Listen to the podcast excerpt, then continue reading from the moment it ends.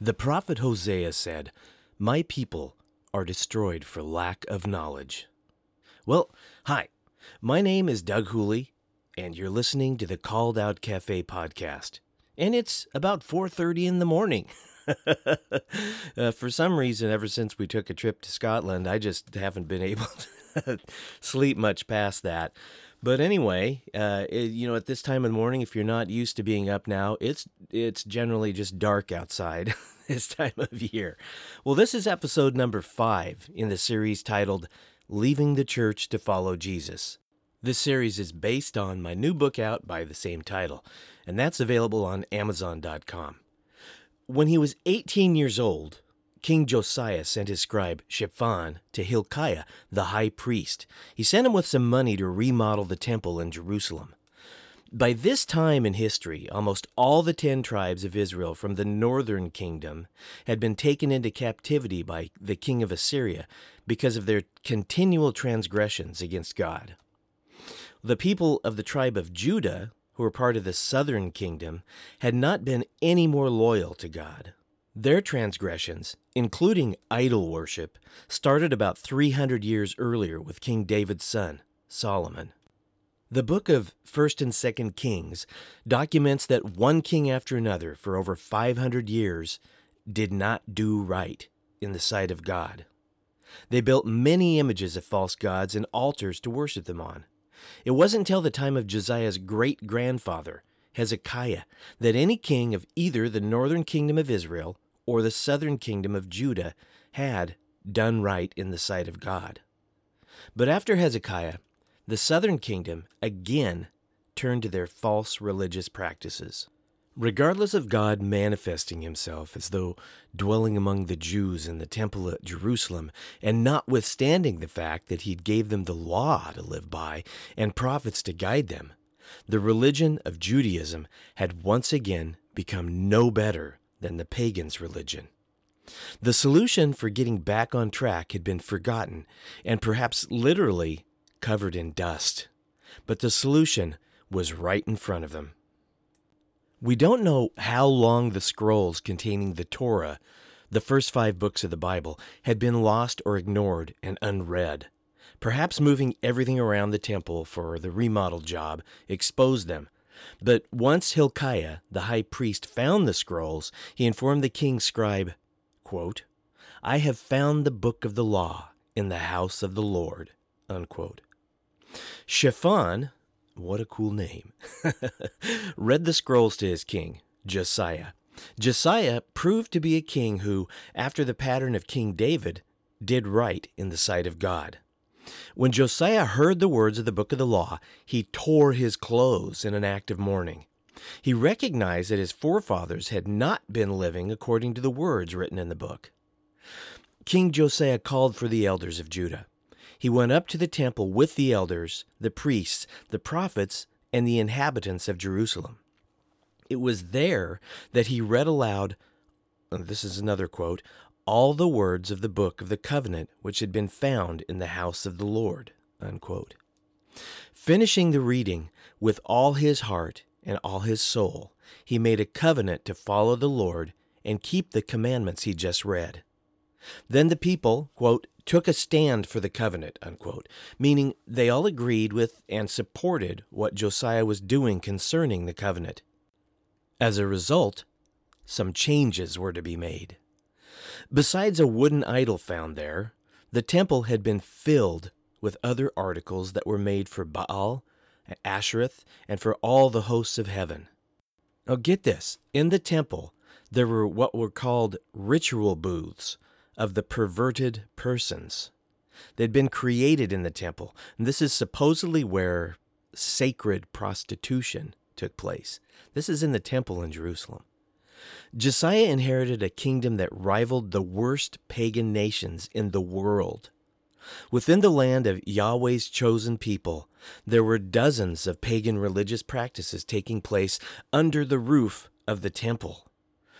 A hybridized Judeo pagan religion existed, complete with an authoritarian priestly hierarchy watching over the entire system. The blasphemous pagan practices, which had been accepted by most of the kings, priests, and the people, had gone on for hundreds of years. This is God's chosen people. What was God going to use to fix the problem and bring his people back to where they needed to be? It was the Holy Scripture. Taking a new look at Scripture was like a cold slap in the face. It pointed out the extreme contrast between what they'd become and what God said they should be.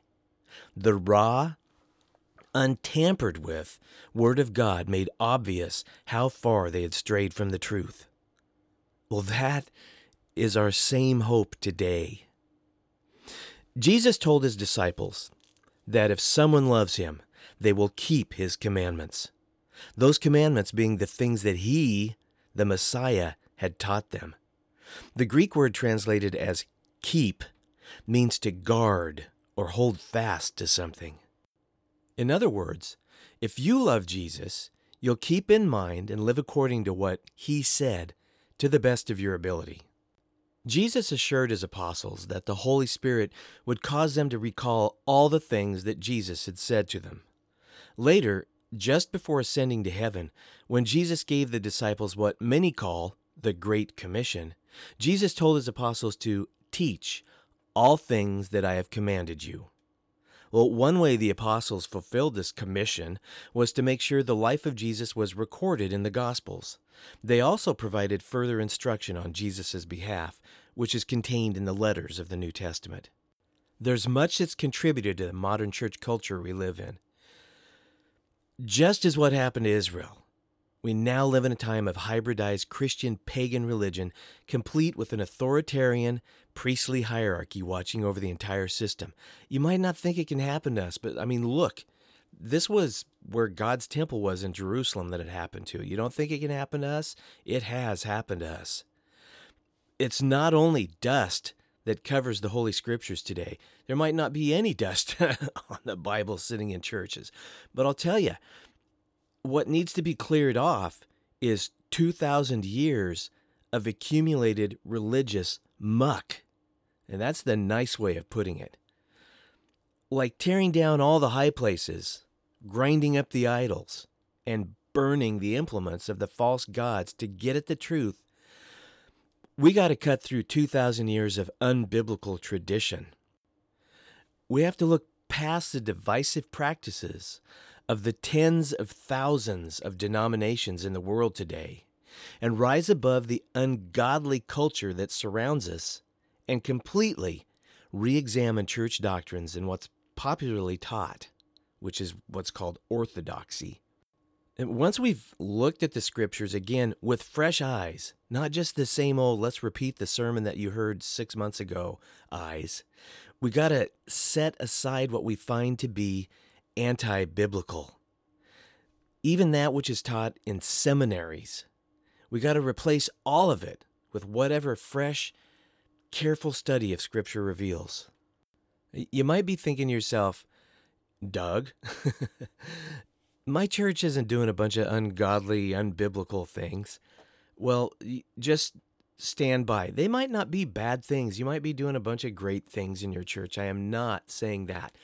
But as for what's supported by the Bible, just stand by. Give going through Scripture a chance to point out what may be unbiblical, what may in fact be anti biblical. Let's just take a look at it together. How we came to this place where all this needs to happen, that we need to re examine Scripture, that is going to be the topic of many future podcasts, that like the next section in the book so in this series, stand by, those are in the future. But in the meantime, for the next several episodes, we're going to conduct a brief study, a brief survey of the New Testament. We're going to look at the very basis of the existence of the ecclesia and what it exists to do. We're going to glean principles regarding how the ecclesia is supposed to corporately function when the ecclesia, the called out ones, get together. This isn't going to be a commentary based on an exhaustive exegesis of Scripture. This isn't going to be like a sermon you're going to hear in church every Sunday on what we, the specific things we need to do are. This is going to be a summary of conclusions that's based on an exhaustive study of Scripture. I am not asking you to trust my conclusions. I'm asking you to please don't. Please maintain a healthy skepticism of what I'm saying as you check out what I am saying. I am asking you to temporarily set aside traditional teaching and study for yourself what I'm going to be covering. Consider the brief cases I make, but please check out everything that I'm saying to you on this podcast. Good quality study takes time. Learning how to study Scripture takes time. Well, there's no rush, but you have no time to waste. You literally have the rest of your life to prepare for Jesus' return. But as I've learned from experiencing two heart attacks and being zapped back to life after what some define as dying, your life can end sooner than you expect. Anyone who's invested their life into the church, going to church and being a real part of it, may be left with a feeling of being overwhelmed and helpless and confused or even discouraged by the information that I'm going to be presenting. It may leave some feeling like their faith has been undermined. Not to worry. You know, please don't, but that's easily said. The solution is as simple as Josiah's rediscovery of the truth, the scriptures. Jesus, who is the way, the truth, and the life, is always waiting for us in the scriptures where the truth about God is to be found. In the New Testament, where do we draw the line of directly what pertains to the ecclesia, the called out ones, and when they get together? Doesn't the New Testament solely deal with the actions of the church? Uh, spoiler alert, nope. For decades, I've heard many different pastors justify practices of the church by using and misusing scriptural passages. Week after week, we may listen to a pastor say something like, Turn with me now to the book of X, chapter Y and verse Z. He waits. There we will see why, as a church, we need to do A, B, and C. It would take volumes to address each use and misuse of Scripture that are used to define the church's religious practices. With limited exceptions, I'm not going to do that. Instead of focusing on all the specific passages that are misused, we're going to consider the direct instruction found in the New Testament to the ecclesia of Jesus using these guidelines I'm going to list for you here. We're only going to look at passages directly referencing the ecclesia and passages that are foundational to the basis of the ecclesia. Scripture pertaining to the assembly of the ecclesia. We'll look at any mention of the roles or offices in the ecclesia. You might think of them right now as like a, um, a pastor or a preacher or a bishop or a deacon or elder. We'll look at passages regarding relationships between members of the ecclesia when they get together, and any guidelines surrounding the rituals and practices of the ecclesia, things that we turn into a religion. Now, what will not qualify for inclusion in this study of the ecclesia are like the general teachings of Jesus. All right, so cut out half the gospels. the moral code, non specific things that uh, don't pertain directly to the ecclesia. We're not going to look at the principles of the gospel that are not specific to the gathering of the called out ones. We won't look at minor misconceptions about church practices or instructions to individual believers rather than the corporate believers. That is most of Jesus' teaching. So there's a lot that we're not going to be looking at in this survey of the New Testament.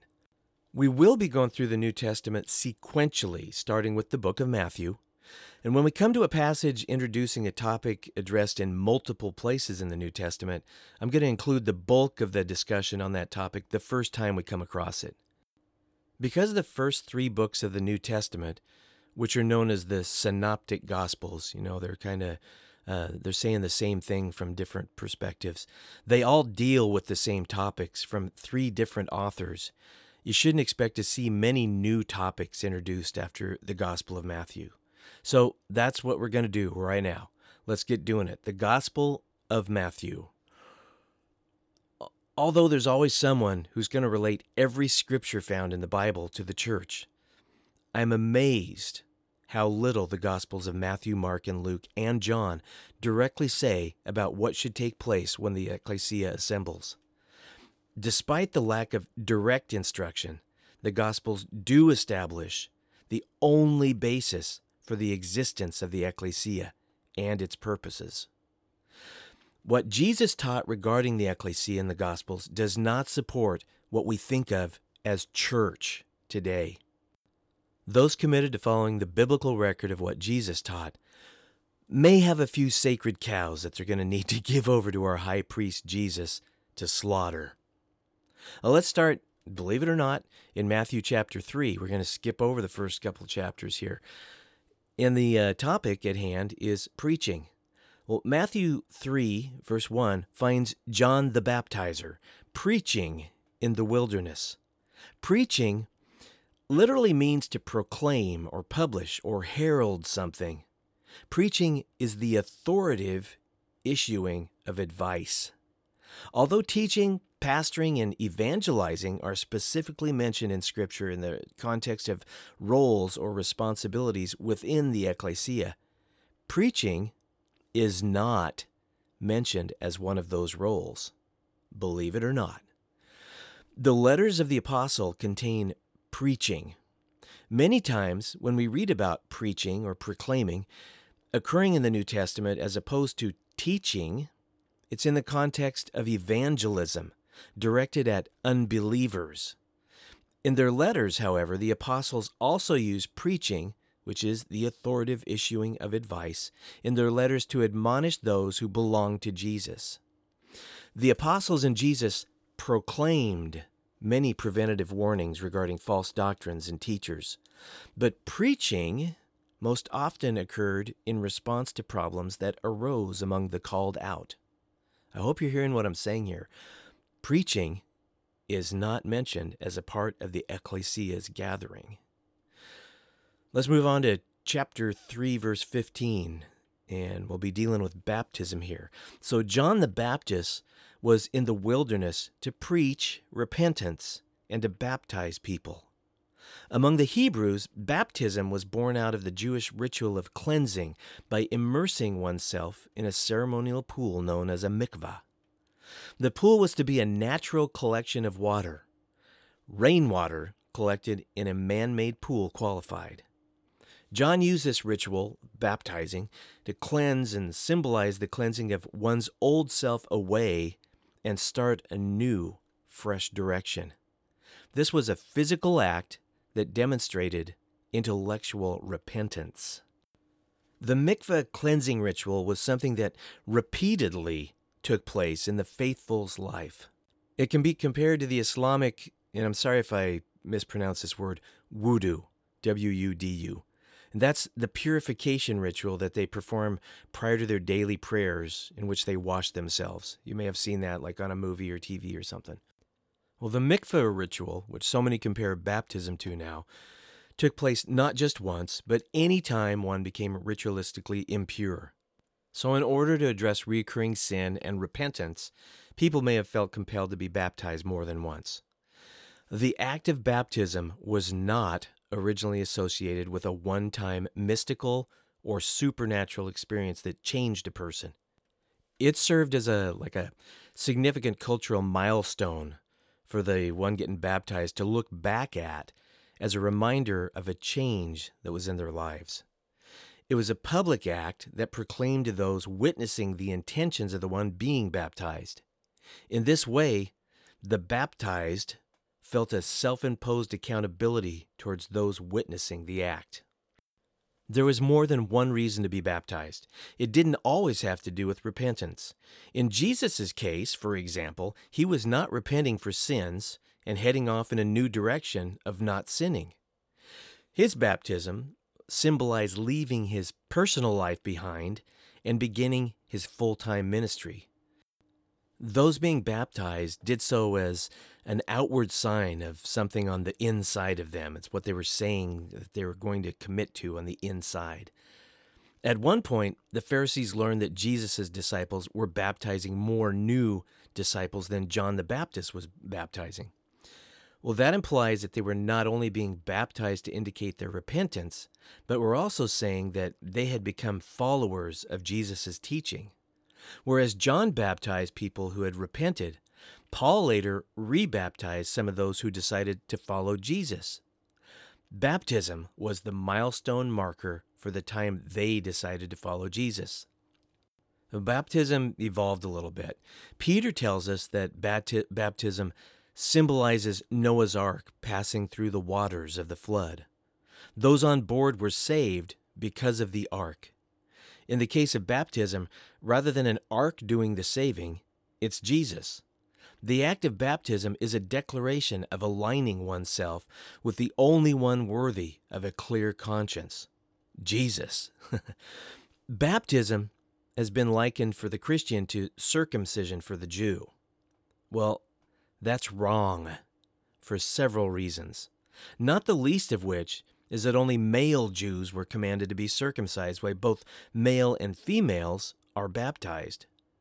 Secondly, circumcision was a physical mark on a physical race of people without consideration for the attitude of one's heart. You're eight days old, you're going to get involuntarily circumcised, again, if you're male. On the other hand, baptism is a voluntary symbolic physical and intellectual act of a mature believer. It's a physical act which symbolizes a spiritual change. As we've read in Scripture, Jews, including Jesus, were both being baptized and circumcised because each act was for a different purpose. The comparison between circumcision and baptism is one way that the church has tried to superimpose itself over the top of Israel or Judaism, but only in a way that requires getting wet during baptism and not in a way that, involves cutting and bleeding during circumcision. How convenient is that? The idea of the law being done away with to gain salvation includes elimination of religious acts like circumcision. What good is it to replace one religious act with another? Wouldn't the same thing apply to baptism as circumcision? Listen to what Paul wrote. Indeed, I, Paul, say to you that if you become circumcised, Christ will profit you nothing. And I testify again to every man who becomes circumcised that he is a debtor to keep the whole law. That's found in Galatians chapter 5 verses 2 to 4. Well, in his letter to the Colossians, Paul tells us that the called out have been spiritually circumcised, the circumcision made without hands. In other words, it's a marking of the Spirit which designates the called out as Jesus' own eternal people. You don't need to be baptized to get this circumcision. In addition, Paul separates out the act of baptism from circumcision. The two acts represent two different things. One is spiritually done to us on the inside, that is, the circumcision of our heart. The other is an outward act reflecting that, which is baptism. But the two acts are not the same. If we believe we're in better standing with God because we get baptized, we're not entirely dependent on what Jesus did for us. To depend on baptism negates what he's done for us. Baptism must not be looked at as an act of obedience which pleases God. Like it was for those in the days of John the Baptist, this is an act of memorial which marks as a turning point in the life of a believer. A physical act which we mortal humans can look back at as a monument marking where we had a change of heart. Many religious practices, such as baptism, are based on the original acts of Jesus and the apostles. Thank God, the church didn't adopt the practice of going into the desert on a 40 day fast after we're baptized, or being scourged to the point of disfiguration. But if ever there was a re- religious ritual or sacrament that Jesus and his disciples participated in and subsequent followers were commanded to take part in, it is baptism. Baptism is clearly a biblically supported act. Once someone decided to follow Jesus in the New Testament, they almost always were immediately baptized. Now, if you're not familiar with the term imperative, it means like a command, like you need to do this. Well, there are imperative commands associated with being baptized in the New Testament. The act of baptism derives its meaning and was born out of a cultural custom from another far off place and, and long ago time. It's, you know, it'd be unknown if not for our Christian culture. Well, surely it's not the act itself, but what the act represents that's important. Or is it? What the act of baptism symbolizes is important, but apparently so is the act of baptism itself. It wasn't enough for new believers to say they believed. They were asked to engage in the action of baptism, which publicly proclaimed that they were placing their trust in Jesus. It was the initiation rite of passage into a new eternal future. Now, I have heard it argued several times, and you may hear it argued, that baptism was only significant during the New Testament times because it was the cultural practice of that time. But today, that practice is completely irrelevant. I mean, who who gets dunked to show anything anymore? I even heard one time somebody suggested that today maybe the modern equivalent was we all go bowling and we look back at the bowling match. Yet the act of baptism has always been a part of Western culture since the time of Christ in one form or another. That's been for the past 2,000 years. If any religious act is known by the secular world, it's baptism. Baptism, when participated in by someone who is mature enough to understand the act, still represents alignment with and surrender to Jesus. It might be frowned on or misunderstood by those who are not called to salvation, and it might seem weird to them, but baptism still suits the same purpose today. Baptisms were not performed as a part of any formal assembly or service in the New Testament. It wasn't like we're going to have a six months class and then we're at the end of it, we're going to have a baptism Sunday. Nope. Biblical baptisms most often happened immediately or soon after someone came to Jesus. There was no church service to wait for and no catechism to instruct the candidate for for two years, like we're going to see happen in church history. Since all members of the ecclesia are part of the priesthood of Jesus, baptisms could be performed by any believer on any new convert. When the Holy Spirit convinced someone who Jesus is, and they were ready to give themselves to him, they took off for the river and they got it done. And for now, that's about all I have to say about that. Let's move on. Matthew chapter 5, verse 1. This is going to pertain to like the organic. You like that word? I don't particular, but it is the natural occurring assembly of the ecclesia. As the Sermon on the Mount demonstrates, Jesus sat down and taught his disciples wherever opportunity presented itself. Like John the Baptist preaching in the wilderness, Jesus didn't wait for a particular time or place to sit down and instruct or talk to people. No church buildings, no bulletins, worship teams, podium, greeters, altars, kneeling pads, offering plates, nurseries, or coffee bars were necessary. There's a story in the Gospel of John in which Jesus was in conversation with a Samaritan woman the topic of the appropriate place to worship came up. The Jews worshiped in Jerusalem, and the Samaritans on the mountain Jesus and the woman were sitting on. Jesus told her that the time had arrived when location no longer mattered because God is seeking those who worship Him in spirit and in truth, not in sanctuaries of churches. Clearly, for the called out who worship Him in spirit and truth, God is not tied to physical locations or buildings. Matthew 5, verse 14 The church as a light to the world. Many a message on Sunday mornings has associated the light referred to in Matthew chapter 5 verse 14 with the good works mentioned 2 verses later in 5:16. And that says, "Let your light shine before others so that they may see your good works." As if the purpose of letting one's light shine is to flaunt one's good works and somehow bring glory to God. This thought has evolved in some churches into their mission and their very reason to exist. I have heard it said, it's all about service and good works. Yet, if it's all about anything, it's letting one's light shine. The question is, what is the light that we're talking about?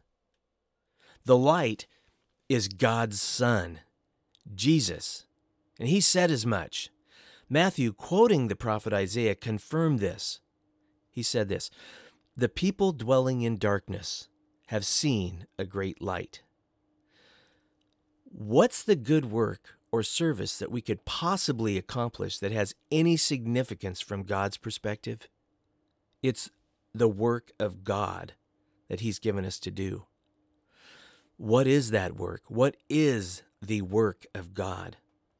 It's simply belief in Jesus. I think that is such a simple statement.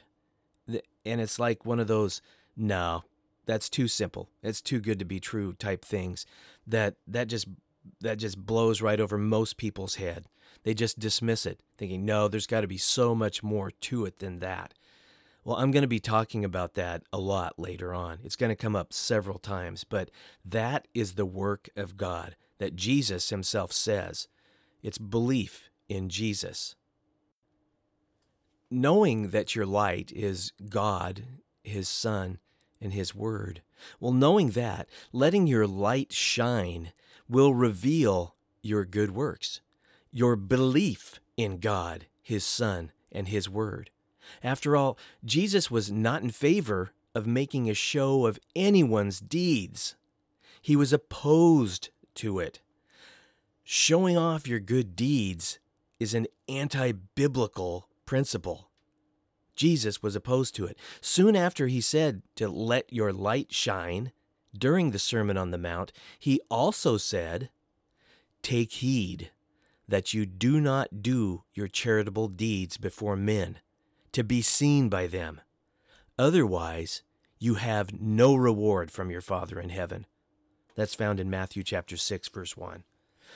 Jesus goes on to say that when you give, you should be so secretive as to not let your left hand know what your right hand is doing. Why does anyone think the purpose of being a light on a hill involves parading around your good works in front of people? That act, besides reeking of self righteous arrogance, is specifically and strongly discouraged by Jesus. Jesus was speaking to a group of individuals when he said, "Let your life shine, let your light shine." He was not speaking to a human corporation, for example, the church. What was his message to individuals? It was that when God is your light and you don't hide that fact, the good work that will be exposed is your belief in God. It's others seeing that you've given your trust and your life over to God that will bring Him glory. It's not calling attention to yourself, your church, or the good deeds that you're doing in the community. Let's keep her going here. Let's talk about praying in secret. This is uh, based on Matthew chapter 6, verses 5 to 13. Have you ever wondered why the disciples needed to ask Jesus how to pray correctly? You'll find that question from the disciples to Jesus in Matthew chapter 6, verses 9 to 13, and Luke 11, verses 1 to 4. Wouldn't they have learned, or shouldn't they have learned, how to pray by Jesus' example already at that point? He prayed a lot. There's at least 38 times Jesus was documented to have prayed in the Gospels. Shouldn't the disciples have heard Jesus praying all the time? Well, not necessarily. Because when Jesus prayed, with only a few exceptions, he was primarily communicating with God and not man. As one noted exception is Jesus' high priestly prayer he broke into just before his betrayal, recorded in John chapter 17. That seemingly took place in front of the disciples, enough so that they could record what Jesus was saying. But unless it was for a specific purpose, like attributing a miracle to God, Jesus rarely pl- prayed with the intention of being heard by others besides God. An example of when he did do this was when he prayed that Lazarus would rise from the dead. That's found in John chapter 11, verses 41 to 42. He specifically prayed then, Father, I thank you that you have heard me, and I know that you always hear me, but because of the people who are standing by, I said this, that they may believe that you sent me. That's an example of Jesus saying something in a prayer to God that he knows other people are hearing you know, to build their faith. Jesus did pray publicly before meals, but besides the traditional ceremonial prayers and blessings that go along with being a devout Jew, Jesus was very private about praying. He instructed others that when they pray, they should go into their closet and shut the door, praying in private rather than turning the prayer into a show. Now, make no mistake, Prayer is a big deal in the life of a believer, according to the New Testament. For example, Paul points out how prayer for others can clearly make the difference when he says, For I know that through your prayers and the help of the Spirit of Jesus Christ, this will turn out for my deliverance. Paul was counting on prayers. The question here does not concern the value of prayer. The question here is regarding how the ecclesia should function together regarding prayer. What emphasis should be placed on the corporate or group prayer? We're told when two or three agree together in prayer, whatever is asked will be done. But have we understood that scripture correctly? We see instances of the apostles asking various ecclesias to pray. However, we have no reason to think that these prayers were accomplished corporately rather than privately and individually. In the book of Acts, we read of early believers, quote, devoting themselves to prayer, unquote. That's found in Acts chapter 1, verse 14. And continuing steadfastly in prayers. That's in Acts 2, verse 42. We have no reason to believe that they were doing so publicly. The Bible, eh, or even when they got together, it could be when they were uh, by themselves. The Bible documents only a few times when the called out were assembled when they specifically prayed together. When they did pray together, it was like a natural reaction to something that had been concerning them, such as when Peter was imprisoned. Except for participating in the regular prayers associated with Judaism, including the blessing of meals, prayer never appears to have been reduced to a routine. Like, you know, now it's prayer time, or let's hear your prayer concerns. Then we're going to do prayer time. Or we have the routine in many Bible studies of uh, we're going to close our eyes now, and when somebody feels the need to pray, please pray. Then the next person, and I'll close us in prayer. Almost a routine, right? Well, that we don't see any evidence of that happening in the Bible. Not saying that's a bad thing, just saying there is no biblical reason to think that that is something that should be done. It seems to be consistent with Jesus' instructions to pray in private, the fact that we don't see that happening. All of this to say, while individual private prayer is stressed in Scripture, it's odd, with as much emphasis as is placed on praying together in church today, the importance of corporate prayer when the ecclesia assembles is not emphasized in Scripture. The instances where it is seen occurring among the primitive ecclesia, or the uh, the first, the early ecclesia, is very underwhelming. if that's true, what are we to make of Jesus quoting the scripture, My house is to be called a house of prayer? I can hear that coming up in, in many of the scripturally learned's mind. Well, in that passage, Jesus was referring to God's only brick and mortar house he's ever had on the earth the temple in Jerusalem. That's where his Shekinah glory once dwelled. There's no biblical basis to believe that any other man made buildings, such as synagogues and churches today, were ever thought of or referred to as a house of God. The closest thing to God's house we find on earth today are those individual called out ones in whom the Holy Spirit dwells. It's said that 90% of communication is nonverbal.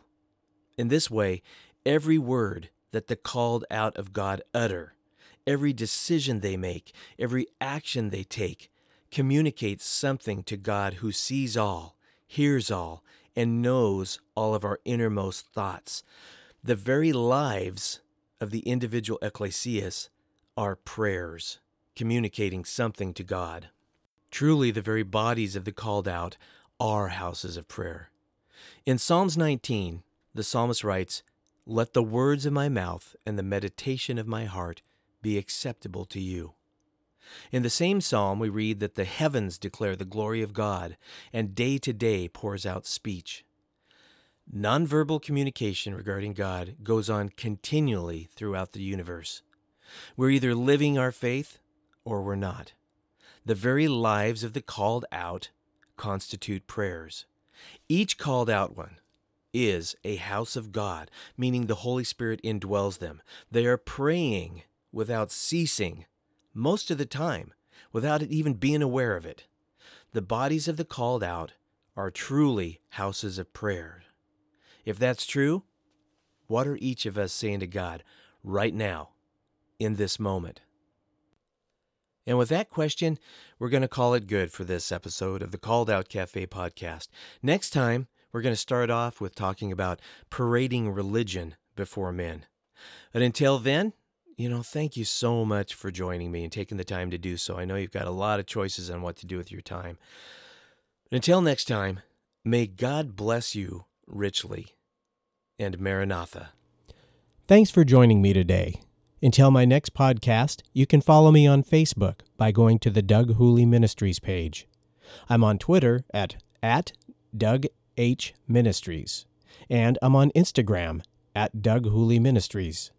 Find out about what I'm working on and read some of my blogs at doughooley.com or email me at doug at doughooley.com. That's Doug at D-O-U-G-H-O-O-L-E-Y dot com. I'd love to hear from you. This has been the Called Out Cafe. So long, and God bless.